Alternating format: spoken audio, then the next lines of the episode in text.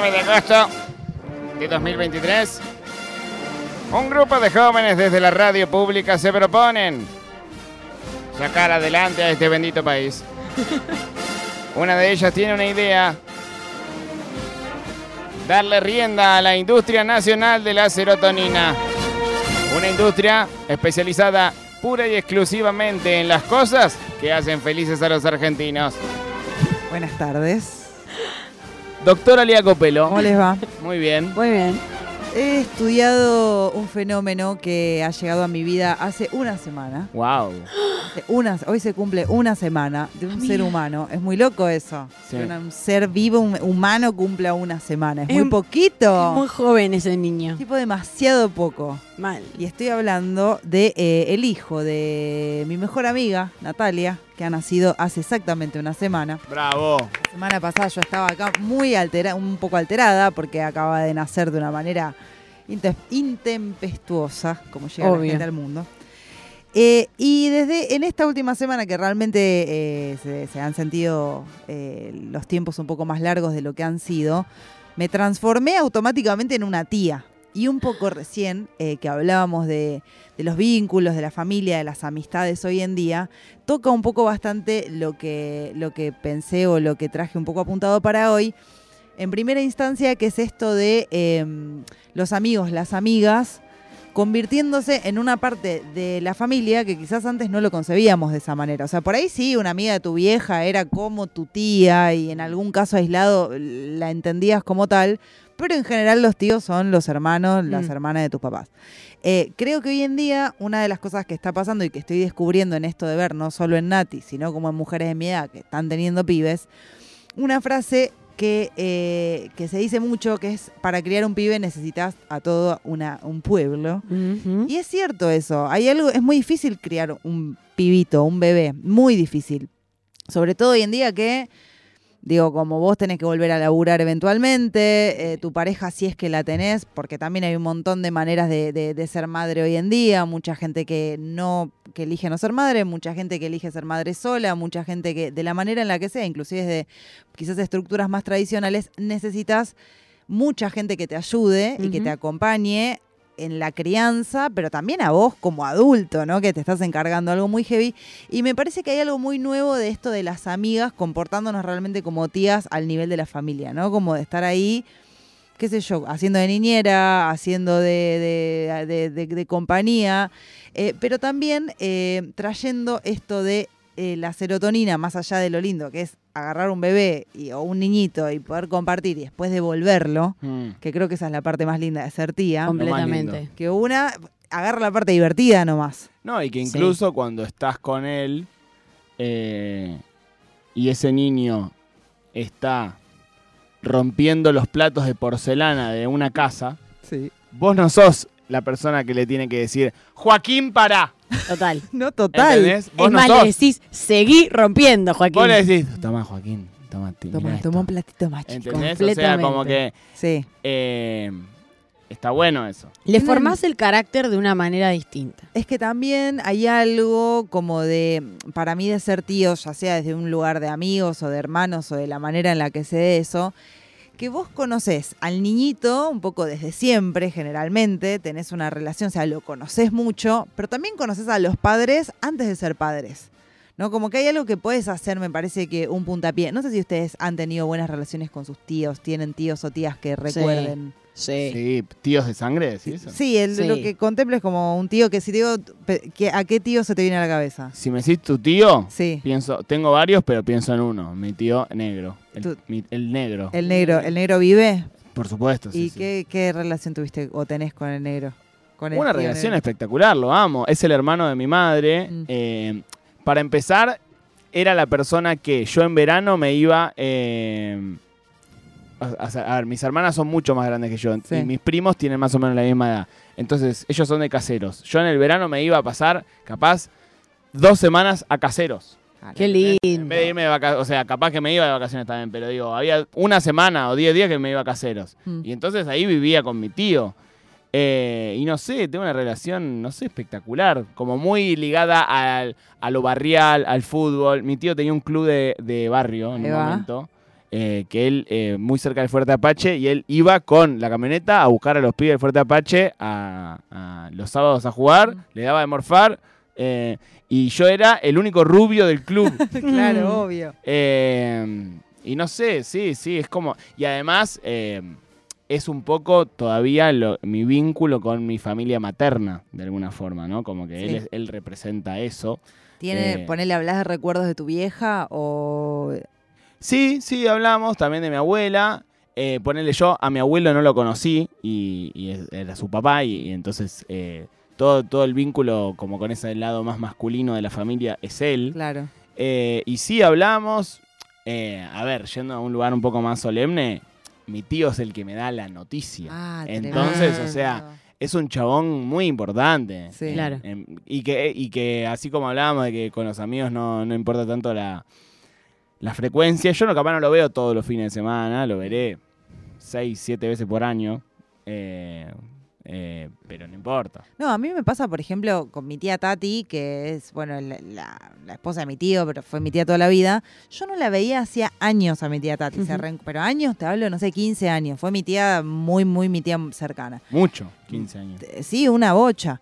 Y se reencuentran con mi vieja cuando muere mi viejo hace dos años, como que ellas dos, eh, o sea, el, el nexo eran mi viejo y su hermano, que eran mi tío, se mueren los dos y ellas se reencuentran. Y empiezan a viajar tipo viuditas, o sea, se hacen muy amigas de nuevo. Es la de capturar. Es la de capturar, mi tía capturar, para quienes hayan visto Señoras Online, hay un video bárbaro de mi tía y mi vieja tratando de sacar una foto automática que es graciosísimo. Y nos volvimos a ver con, con mi tía hace unos meses, que vino acá a Buenos Aires, y te juro que fue como si no hubiese pasado el tiempo, ¿entendés? Claro. Como que había una relación medio intacta. Sí. ¿Vos tenés eh, tías? Sí, tengo muchos tíos, eh, pero hay uno que es el tío Roberto que eh, trabaja con mi mamá y con mi papá y eh, muchos años la oficina de ellos estuvo en mi casa. Entonces, eh, toda mi infancia, te diría hasta los 15 años, lo vi a mi tío Roberto siempre. Todos los días de tu vida. todos los días de mi vida y además mi tío siempre fue como muy jodón y muy juguetón y él tuvo hijas más grandes. Entonces eh, era como que, claro, estaban mis viejos que eran medio eh, la, la autoridad, ponele, y mi tío que era más grande que mi papá, haciendo más boludeces que mi hermano y yo. Eh, de hecho, mi vieja siempre se acuerda que hubo un tiempo que mi viejo viajaba mucho por trabajo, se rotaba un poco con mi tío, entonces mi vieja también descansaba un poco en mi tío cuando no estaba mi papá. Y una tarde subimos a saltar los tres en la cama de mis padres. Sí. ¿Qué pasó? La cama se rompió, obviamente, Obviamente. porque había dos niños y un adulto. Y eh, mi tío nos dijo, no digan nada. Da. Entonces bajamos los tres haciéndonos los tarados.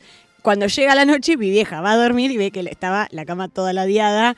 Y empieza, Roberto, la puta madre, ¿cómo no va a avisar? Es que ahí debe haber un choque. Es que hay algo ahí de como la relación con la ilegalidad, por decirlo de alguna forma. Ponele, mi tío es un chabón muy atorrante, ¿no? Eh, y que siempre todas las cosas como... No sé cómo decirle, o las primeras cosas que yo aprendí de, entre comillas, tener calle, si eso, Pará, si es el existe. que dijo lo de que eh, de, de tu mujer nunca puede saber cuánto tenés en la billetera. Exactamente. que tu mujer, yo tenía siete años, que tu mujer nunca sepa la, la plata que tenés en la billetera. Ay, hermoso. me dijo.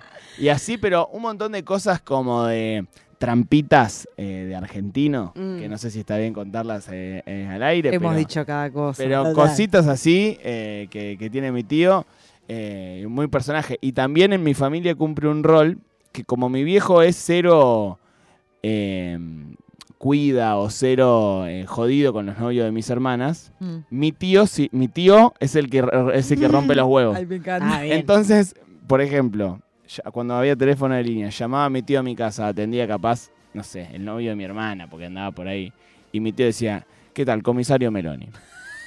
Entonces vos veías a los tipos que ponían, se po- se ponían blancos, ¿entendés? Eh, y así, jodas así muy, muy pesadas, Sí. Y bueno, cumpliendo ese rol, ¿no? El tío suele ser eh, una figura jodona. Traje algunas eh, ventajas de haber tenido tíos o tías, por un lado, eh, que tiene que ver con esto que hablábamos. Eh, la primera es obviamente que cuando tenés tíos, el tío te malcría, pero pensaba que no te malcría como un abuelo. El- Viste que el abuelo, no sé si ustedes tuvieron relaciones cercanas con sus Sí. abuelos y si fueron buenas relaciones, porque hay gente que ha tenido abuelos de mierda. Me enteré, me di cuenta de grande. Eh, Mm. Viste que el abuelo te malcría de una manera quizás excesiva Sí. y que en general eso genera una molestia en eh, papá, mamá, ¿no? Como te dan de golpe 10 veces más comida que la que te dan en tu casa, te dejan Te hacer compran cosas que no. Exactamente.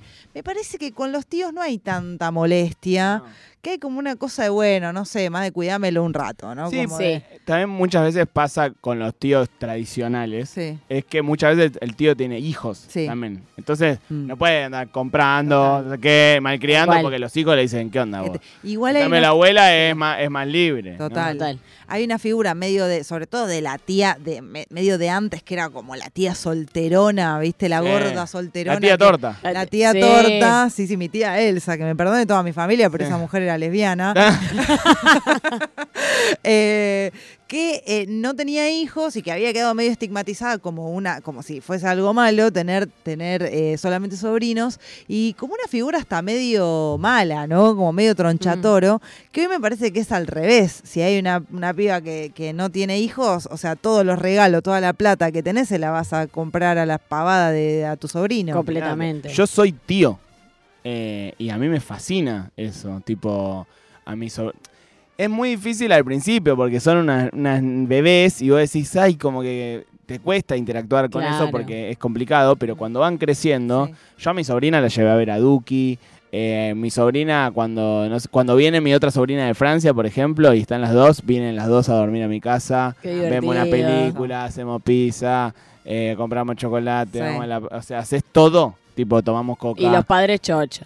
Sí, obvio. Llévatela, te lo pido por sí, favor. ahora me pasa con Nati esto que decís de, de- de cuando son bebés, que es mu- o sea, está cumpliendo una semana, ese es el nivel de, de manija.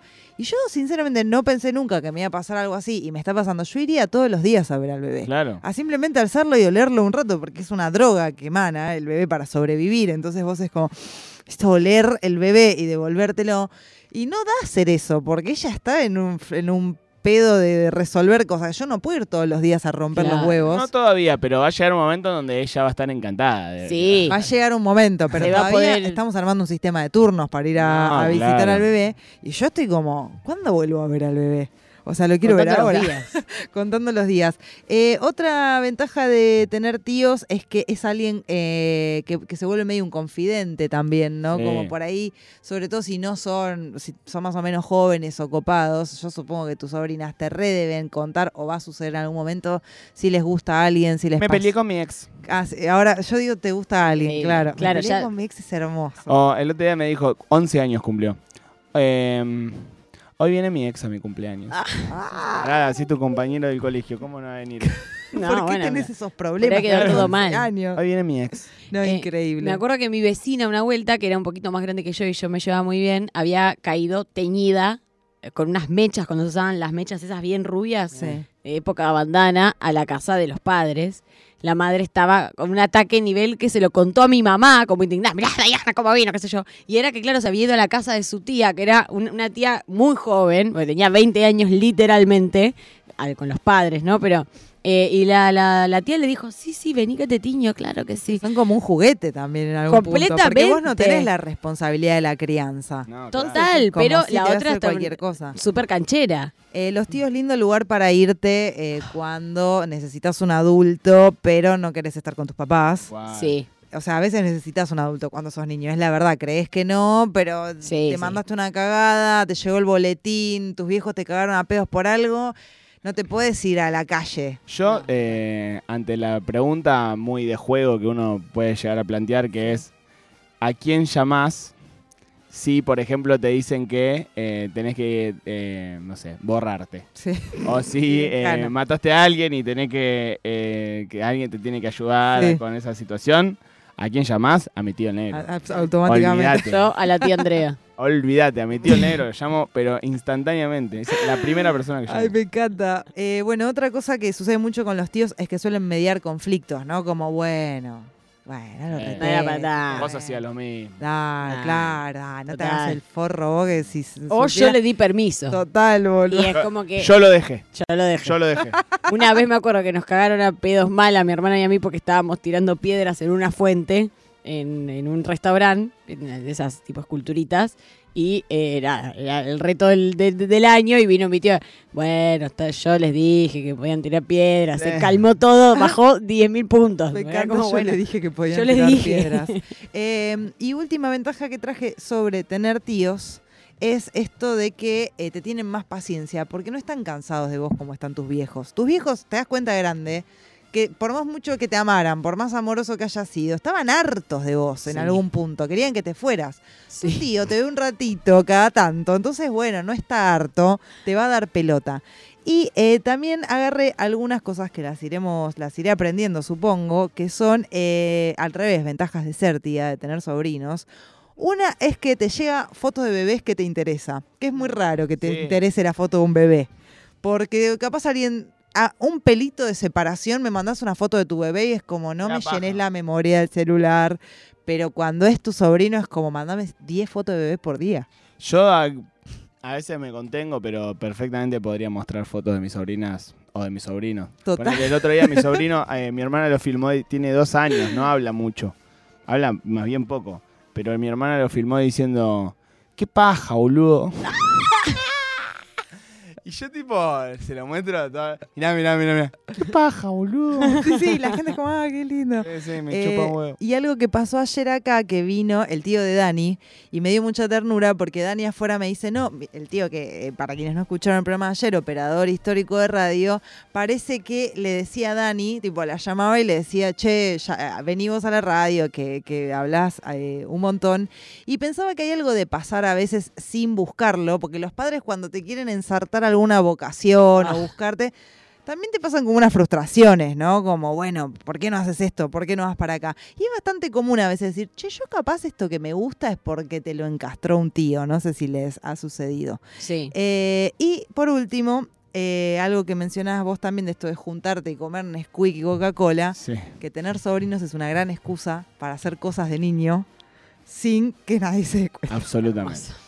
Ir al cine a ver pelotudeces, comer eh, comida chatarra, hacer Jugar un pijama fútbol. party, Qué jugar al fútbol, oh, hacer como que atajas. Sí. Maquillarte ridículamente. Maquillarte. Dos últimos datos eh, random sobre los tíos. Eh, Día de la tía en la Argentina, primer fin de, de septiembre. Ah, dentro de muy Random, poquito. Muy poco. Se celebra dentro de poco, anoten.